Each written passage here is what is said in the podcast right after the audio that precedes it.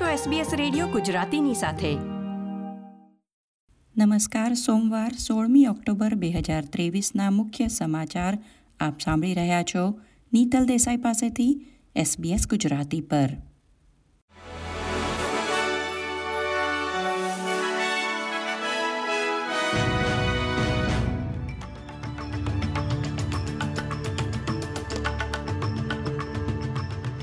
વિક્ટોરિયામાં dairy કામદારો બુધવારથી અડતાલીસ કલાકની હડતાલનું આયોજન કરી રહ્યા છે.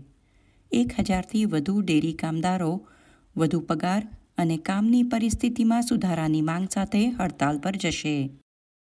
સપુટો, ફોન્ટેરા, પીટર્સ અને લેક્ટાલિસ એમ ચાર મોટી ડેરી કંપનીઓને નિશાન બનાવીને બુધવારે હડતાલની કાર્યવાહી શરૂ થવાની છે. તે અગાઉ સુપરમાર્કેટ સુધી દૂધ પહોંચાડતા મિલ્ક ટેન્કર ડ્રાઈવર આવતીકાલ મધરાત પછી હડતાલ પર જઈ રહ્યા છે, જેને પગલે સુપરમાર્કેટમાં દૂધ, દહીં અને ચીઝ જેવા ઉત્પાદનોની અછતની ચિંતા વ્યક્ત કરવામાં આવી છે. જો કે ડેરી કંપનીઓએ જણાવ્યું કે માર્કેટમાં ડેરી ઉત્પાદનો પહોંચાડવા અન્ય વ્યવસ્થા કરવામાં આવશે.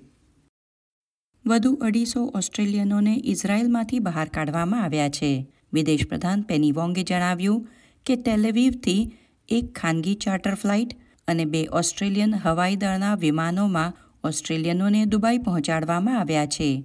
રાતોરાત ત્રણ ફ્લાઇટ્સ ઇઝરાયલથી નીકળી ગયા પછી હજી ઇઝરાયલમાં ફસાયેલા ઓસ્ટ્રેલિયનોને બહાર નીકળવા માટે એક છેલ્લી, ચોથી ફ્લાઇટનું આયોજન કરવામાં આવી રહ્યું છે.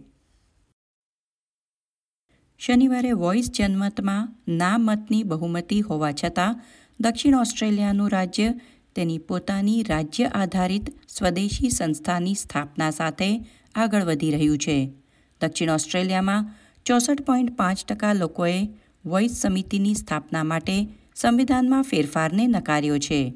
બીજી તરફ, સંસદમાં વોઇસ સમિતિ સ્થાપિત કરવા માટે કાયદો પસાર કરનાર દક્ષિણ ઓસ્ટ્રેલિયા પ્રથમ રાજ્ય બન્યું હતું અને રાજ્ય સરકાર હવે તેનો અમલ કરવા માંગે છે, ત્યારે રાજ્ય વિપક્ષ આ કાયદાને રદ કરવાની માંગણી કરી રહ્યા છે.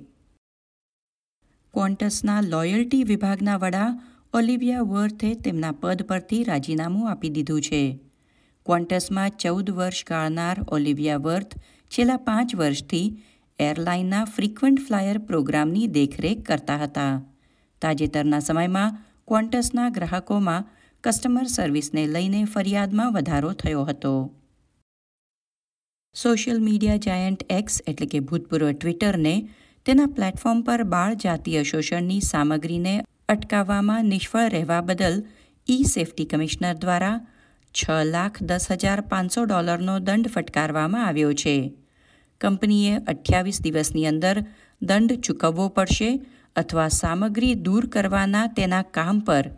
ઈ સેફટી કમિશનરના પ્રશ્નોના જવાબ શા માટે નથી આપ્યા? તેનો જવાબ આપવાની ફરજ પડશે. આ હતા સોમવાર, સોળમી ઓક્ટોબરની બપોરના ચાર વાગ્યા સુધીના મુખ્ય સમાચાર. આ પ્રકારની વધુ માહિતી મેળવવા માંગો છો? અમને સાંભળી શકશો Apple podcast Google podcast Spotify કે જ્યાં પણ તમે તમારા પોડકાસ્ટ મેળવતા હોવ.